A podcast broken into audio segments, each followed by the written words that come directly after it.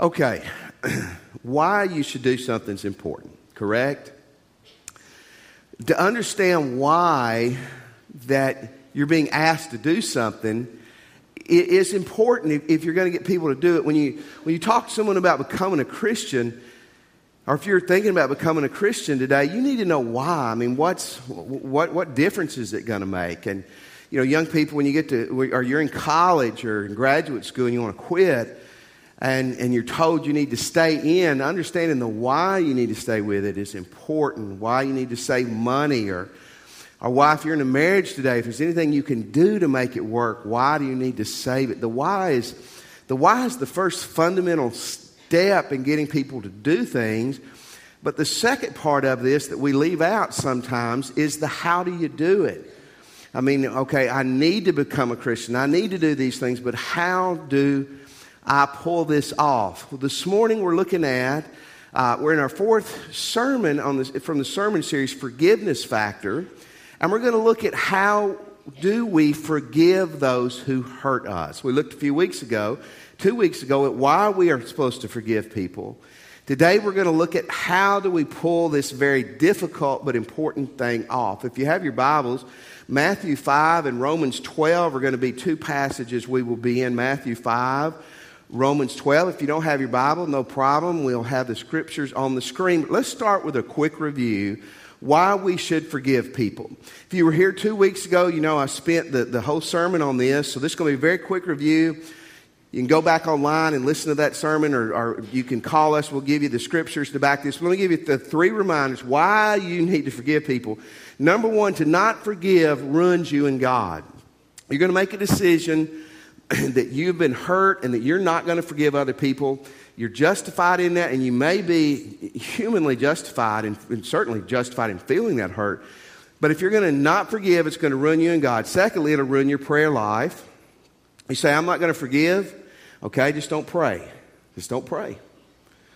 Because you're not going to be effective in your prayers. Prayer's about a relationship with God, and if your relationship with God's upside down, your prayer life's going to be. And thirdly, it ruins you.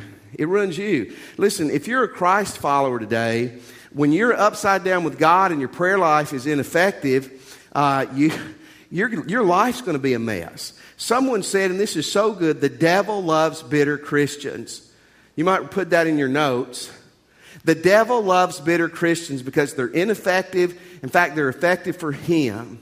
You need to forgive for you, okay? Now let's do this number 2. Let's define what does forgiveness mean? What does it mean when we say we forgive? And we're going to spend the whole sermon kind of uh, fleshing that out. Matthew 6 14 it says, For if you forgive men when they sin against you, your heavenly Father will also forgive you.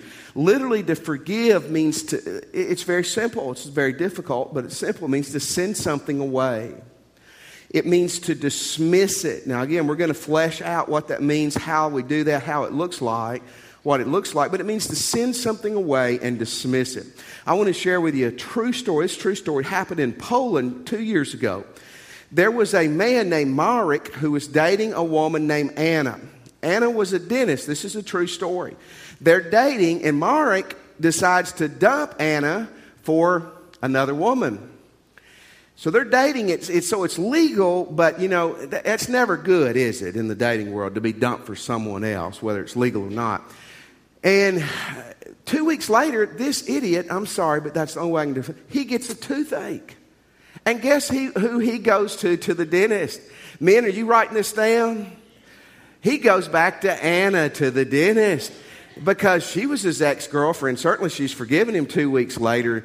And he says, My tooth is hurting. Can you do something? She says, I sure can, but I'm going to have to put you under. When Marek wakes up an hour later, he has no teeth. He is bald in the mouth, he has no teeth in his head. Of course, she's in trouble with the, the, the, medical people in Poland. His, his current girlfriend broke up with him because she didn't want to be dating a 40 year old guy who had no teeth. So, one, that's not forgiveness. Two, men, if you dump her for another one and she's a dentist, do not go back to her ever again. Amen? Okay, that's not forgiveness. That's not sending it away. How do we forgive? How do we forgive? How do we send it away? How do we dismiss it? What does that mean? Because that, that I'm afraid we have wrong ideas. One of the reasons we have a hard time forgiving is we don't really understand it and how to do it. Let me give you, so I'm going to give you six things this morning from the Bible that kind of lay this out. Here's the first thing be honest about your hurt and situation. We, we tend to exaggerate our hurts. Our men, we downplay it. Ah, that didn't really bother me.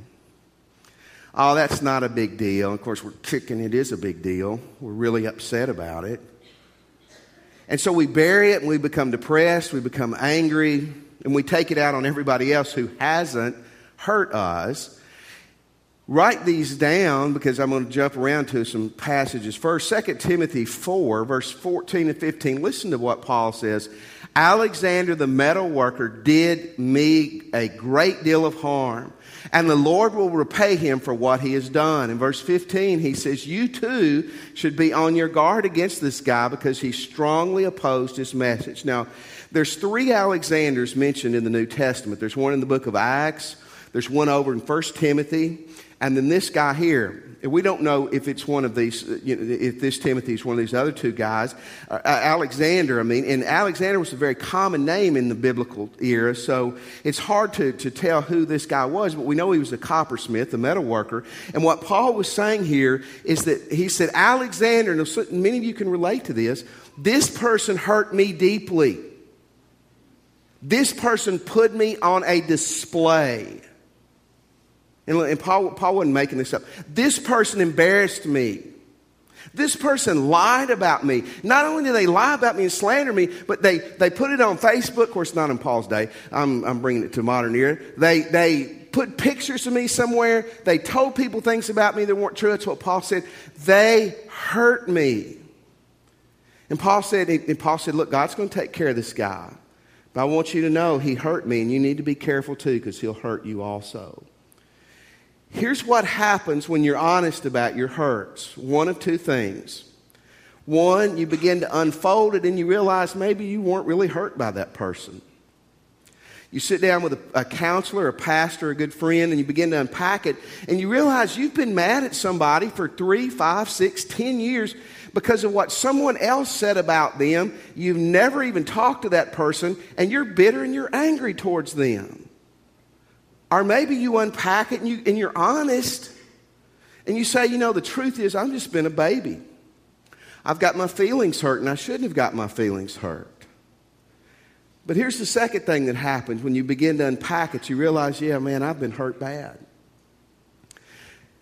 I don't know how many people we'll have in this room right now and, in the early service combined 750 to 800 people and, and here's what statistics tell us that, that's this is almost certain that there's people in, in this room right now, certainly been in the building today, who have been victims of incest, who have been sexually assaulted, who've had a husband or wife cheat on you, who've had a boyfriend or girlfriend cheat on you. And listen, and somebody, somebody can downplay that to you, but they're, they're, they've got mental problems. That hurts. There's people in this room today that maybe someone you love was murdered by someone.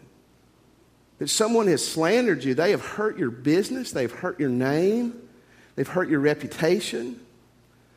And you're not going to help yourself move forward by denying it, by pushing it down, by trying to man up against it. You need to be honest about your hurt to yourself and probably to some friends and people who love you. Number one, be honest. Here's number two don't strike back. What does it mean to forgive?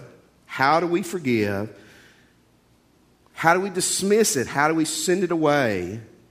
We're honest about it. And number two, we don't strike back. In Jesus' day, well, probably when he was about 12, there was a historian named Livy who died. Livy was, was alive a little while during Jesus' lifetime. Livy said there was literally a, a law in the Roman books that if a person owed you money and did not pay you back, you could go and twist their head and neck until blood ran out of their nose. How many of you can picture someone right now that that would be cool to see that happen to? In the first service, I'm telling you, they were in complete denial. I said, Has anybody ever hurt you? Uh, uh, so let's don't lie to each other this morning, okay? I don't know. I, I, Bill, Dr. Tanner gave me permission to tell this story about Bill Roundtree. Bill Roundtree sitting behind Dr. Tanner. Uh, several years ago, Bill Roundtree, his wife doesn't even know this, he got bit by a possum. He was out in the woods and uh, uh he tried to call it to him, and the possum bit him, and he began to have weird symptoms. He was drooling, he was howling at the moon, and Carla made him sleep in the garage. So finally, he goes to Dr. Tanner. And Dr. Tanner is a very, very good doctor, and he does his blood work. He says, Bill, you have rabies. Let me tell you what you need to do. Bill gets out a piece of paper and begins to write real fast. He's writing faster than Bill's talking. Bill said, finally, Dr. Tanner says, What are you writing? He said, I'm writing the names of people I'm fixing to go bite. I'm not sure that's exactly true, but uh, many of us know people we would like to bite. What does it mean to forgive? It doesn't mean you're dumb. We're going to see in a moment some other things it means that you don't do, but it means that you don't strike back. In Romans 12, verse 17, look what it says Don't repay anyone evil for evil.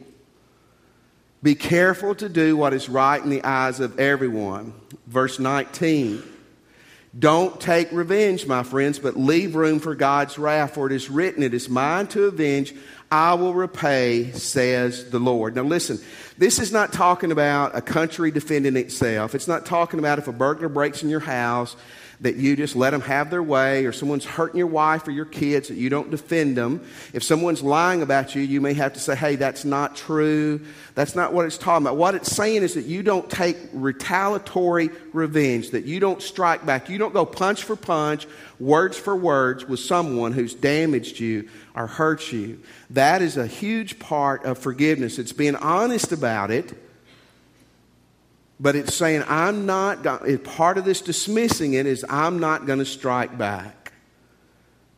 Doesn't mean the pain's going to go away. Really important. Doesn't mean that you're going to cease to feel that hurt that they put on you. But it means you're going to make a choice, and all these are choices. See, we, we, do, we do forgiveness on feeling. This isn't any of this about feeling.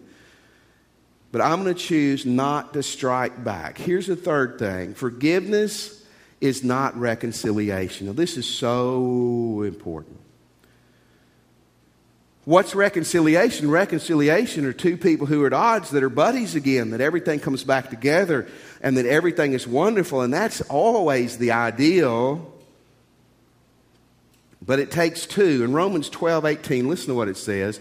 If it is possible, it's not going to always be possible. As far as it depends on who, on you, live at peace with everyone. Folks, li- listen to this. Forgiveness is a one way street, it's, it's about all about you. Reconciliation is a two way road. It's, it takes two people to be reconciled. In other words, until that other person who's really hurt you is willing to come to you and say, I'm sorry, I messed up. I want to do whatever we can to bring it back together. Reconciliation is not possible. It takes two people. And, and here's another thing reconciliation is not always smart, not full reconciliation. If, you have, if you're a boss and you have an employee who's who's a bad employee, and I mean, you talk to him and you talk to him and you talk to him and you talk to him, you know, eventually you would be wise to fire them and let them go and to never hire them again. You don't strike back, you're not hateful towards them, but you let them go. If you're dating somebody, listen to me, if you're dating somebody, dating shouldn't be a lot of work. If you're having, if dating's hard work, break up. Let marriage be the hard work. Amen, old people? But dating should not be, oh, we're just, we're working and working, working to make this work. Well, quit. And you're dating somebody who's a creep. Well, he's pushed me a few times. Or she's cheated on me a couple of times. Man, love them, but break up with them. And don't date them again. Oh, I've changed. Yeah. Mm-hmm. They can change once or twice. Amen. I don't want to hear 84 times I'm coming above change. Yeah, well, go change with someone else. Amen. Reconciliation and forgiveness are two different things, and forgiveness is not stupid. It is not, it, forgiveness is not dumb. This really helped me as a young person to understand that, that I didn't have to be friends with and buddies with people to forgive them.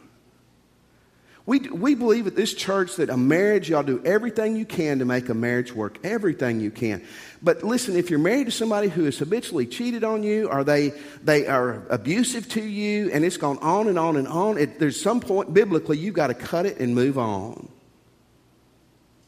Reconciliation is not forgiveness.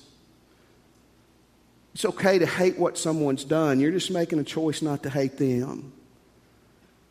It's okay to say, I can't be your friend, at least for a long, long time. But I'm going to love you, I'm going to pray for you, but I can't hang around you because of what you have continually done to me. That's not what forgiveness is. Probably the most quoted thing I said two weeks ago was from Charles Stanley. Charles Stanley said, Forgiveness doesn't mean you have to like them. Whew, isn't that good? I mean, I don't have to hang around you. You don't have to hang around me. Forgiveness is not reconciliation. Now, you enjoyed that. That's good and all. Now it starts to get tough. Love them. Number four, how do I forgive the jerks in my world? I love them. Matthew 5:43 you have heard that it was said, love your neighbor and hate your enemy. This is, this is the truth. In Jesus' day, the Pharisees, a group of the Pharisees, religious leaders, had actually twisted passage teaching from Leviticus chapter 18 in the book of Numbers where it says, Love your enemies. It never says, and hate your neighbors. It just says, Love your enemies. So here's what they deduced Love your enemy doesn't say anything, uh, love your neighbor doesn't say anything about your enemy, so you can hate people who, uh, uh who are not like you. That's never what the scripture says. In verse 44 on, but I tell you, love your enemies and pray for those who persecute you that you may be sons of your Father in heaven. He causes his sun to rise on the evil and the good. He sends rain on the righteous and the unrighteous. See, this is godly behavior. If you love those who love you, what reward will you get? You're not even better than the tax collectors who were considered traitors and cheats. And if you're great, if you're friendly only your brothers, what are you doing more than a pagan, someone who doesn't know God? Love those people. Now, this is very important too. Remember, the New Testament was written in Greek, and the Greeks had four words for our one word love. When we say, I love my dog, I love ice cream, and I love football, we use the same word, hopefully with different meanings. They had four words for love. One word was the word for sex, and it's not used in the New Testament. Sex is good in God's, when it's in God's boundaries, but this word's not used in the Bible. There was a word for family love, which is found a few times. There's a word for brotherly love, which is found several times, a warm, affectionate love. And then the last word is the word used here. It's the word agape. And the word agape is used the most of, of the word for love in the New Testament. It literally means to choose to love people. It, it literally means to choose to be kind and nice. This is Christ like behavior. Someone has hurt you. You do not have to be their buddy. You do not have to hang around them. Continue to date them. Be involved in their life. Employ them. You may have to tell them you can't be friends at least for a long, long time. But God says to be kind and nice to that person. Romans 12, 14. Bless those who persecute you. Bless and do not curse. Folks, in most ancient religions, they had curses that they would call on their gods to bring down on your head. Jesus says, Look, bless them. The, the word bless there is the word eulogy. At a funeral, we eulogize a person. That means we speak well of. Jesus says, Listen, don't curse them, bless them. You're going, You don't know that person. How can I say anything good about them? If they're bald, say, Man, their head shines nicely. Their right ear is attractive. They wear good shoes, whatever it is. Sometimes being the nicest thing you can do is just keep your mouth zipped. But God says, bless, don't curse. And then verse 20 and 21. On the contrary, if your enemy is hungry, feed him. If thirsty, give him something to drink. In doing this, you will heap burning coals on his head. How many of you know somebody like to put some burning coals on that head?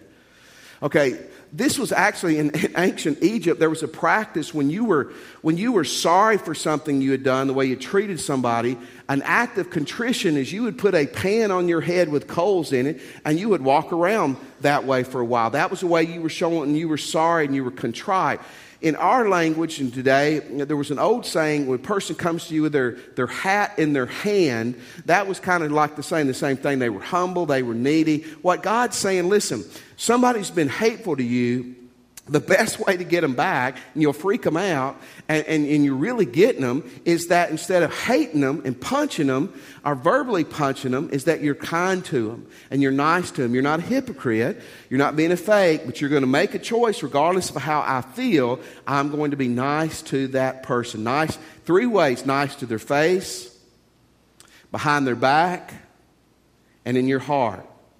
See, a hypocrite can be nice to your face. They can't be behind your back, right? And so you can be nice to someone's face, not a phony, but you can be nice to their face. Behind their back, at least you can learn to keep your mouth quiet unless you absolutely have to say something. But it's in our heart where we struggle. And, and what, how, how you get that right in your heart is you've got to change your mental picture of that person. Many of us have a person right now, and we've got their picture in our head, and they have a noose around their neck, don't they? And they're fixing to jump off the gallows. And what God says, listen, loving them and forgiving them means I'm not going to strike back. I may not ever be their friend or close to them, but in my heart, to, behind their back and to their face, I'm going to be nice. Let me, get, let me tell you three things. Here's what we do. This isn't original with me, but it's really good. What we do is we nurse it, rehearse it, and curse it, don't we? We nurse it. We sit around going, man, they hurt me. They hurt me. They hurt me. We'll even talk to other people about it. We rehearse it. We play it over in our head over and over again what that person did and how we would respond if we ever got the chance again. And we curse it in our hearts and in our minds. God said, don't do those things. Man, this is a process. This is something that's going it's a life, it's a lifetime thing making a choice to love people and be kind and nice. Here's number five pray, pray, and pray some more. In Matthew 5 44, Jesus says, But I tell you, love your enemies and pray for those, look, who persecute you, are trying to hunt you down, they're trying to jack your life up. Florida State University did a, did a study several years ago about prayer and forgiveness. Here's what they found, not, not, surprising at all. They found this. When you pray for people, now, husbands and wives, think about this. When you pray for people, your heart is softer towards them. You're willing to forgive them easier. You're willing to give them a second chance. So, what God says here is when you pray for people, it begins to change them and you, at least you. Well, how do you pray for an enemy? Pray that they'll become a Christian. Listen, the reason a lot of people act like stinkers is they belong to the devil. They, they may go to church and be religious, but if you continually treat people bad, you got a God problem. Pray that person will be saved. Secondly, pray they'll get right with God. Maybe they are a Christian, they're just messed up. Pray they'll get right with God. Here's the hard thing here ask God to bless them. Ugh. And pray those other two. You go, okay, now I know what you're thinking. You're thinking, I'll ask God to bless that person. I just won't mean it. That's okay. Tell God that. Say, God, I want you to bless person X. I don't mean this. God, help me to mean it. Pray for them and pray for yourself. Listen, one thing you need to do and I need to do, man, is we need to ask God to forgive them through us. We've got to ask God to help us to forgive. Someone said the sharpest weapon you have is prayer. That's pretty good, isn't it? You pray and you pray and you pray. Here's the last thing you trust it all to God. You notice I didn't say trust them to God. That's part of the equation, but to trust to trust the whole ball of wax to God. Romans 12, 19. Don't take revenge, friends, but leave room for God's wrath. For it is written, It is mine to avenge, I will repay, says the Lord. Folks, it's almost implied there, listen to this, that if you and I decide to take revenge, we nudge God out of the picture. Don't nudge God out of the picture. Let God deal with them in the situation. Back in 2 Timothy 4:14, what Paul says, listen what he says, the Lord will repay him for what he has done. Here's what Paul knew. Paul, Paul knew, listen, when someone has genuinely done you wrong, if you'll let him, God will deal with that person. And in verse 17, Paul's kind of summing this up. And he says, Look, God stood at my side. He gave me strength. Everybody else had abandoned him. And through me, the message was fully proclaimed, and everyone got a chance to hear the gospel. Trust that person to God. Again, this is a process. It, these are things that you, you may feel great about this today, and then tomorrow you see them, or the devil brings it back to your mind, and you're, you, are you are hating all over again. This is a process. It's a process.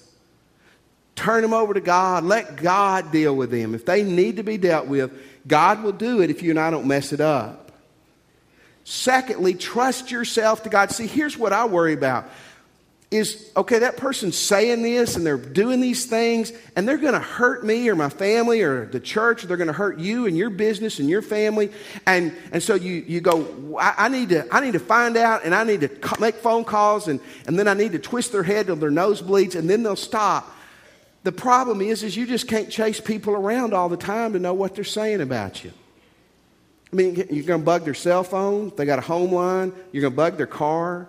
You're going to bug where they go to work where they go to school, their bathroom. You, I mean, how are you going to monitor? You can't. See, that's the problem. You can't.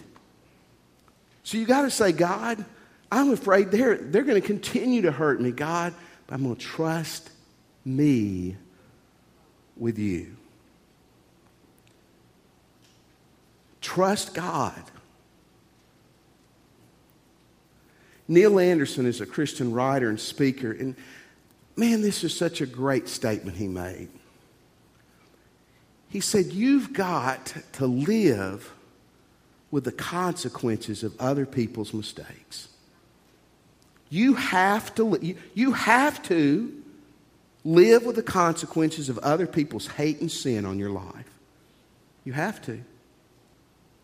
He said, The choice that you and I have to make are we going to live with it and let it ruin us and ruin our relationship with God and destroy us? Are we going to forgive and let God have it and choose to live with those consequences in freedom? Man, I challenge you to choose forgiveness. Let's pray. This morning, if you're a Christ follower, I want to challenge you to choose a life of forgiveness starting today, starting now. If you're not a Christian, where you're seated, would you just pray with me and just say, Jesus, I'm a sinner. And I need your forgiveness. I accept that you're God's Son and that you died and and rose for me. Jesus, come into my heart this morning. And today, I give you my life. Let me have your attention just for a moment. We're going to stand in a second, give you a chance to respond to what you've heard. Maybe you ask Christ in your heart. Are you ready to do it? When we stand, I want to encourage you to come and talk to a minister. Make that decision solid today. Maybe you'd like to join the church. One way you can join is when we stand, you can come. Be a minister down here. We'll help you join. Come and join us today. You need a good church family. All of us here who are Christians, whether it's where you're standing or at the altar or praying with a minister, we need to choose forgiveness. If for nobody else, for us. Let's stand. Let's make the right choices.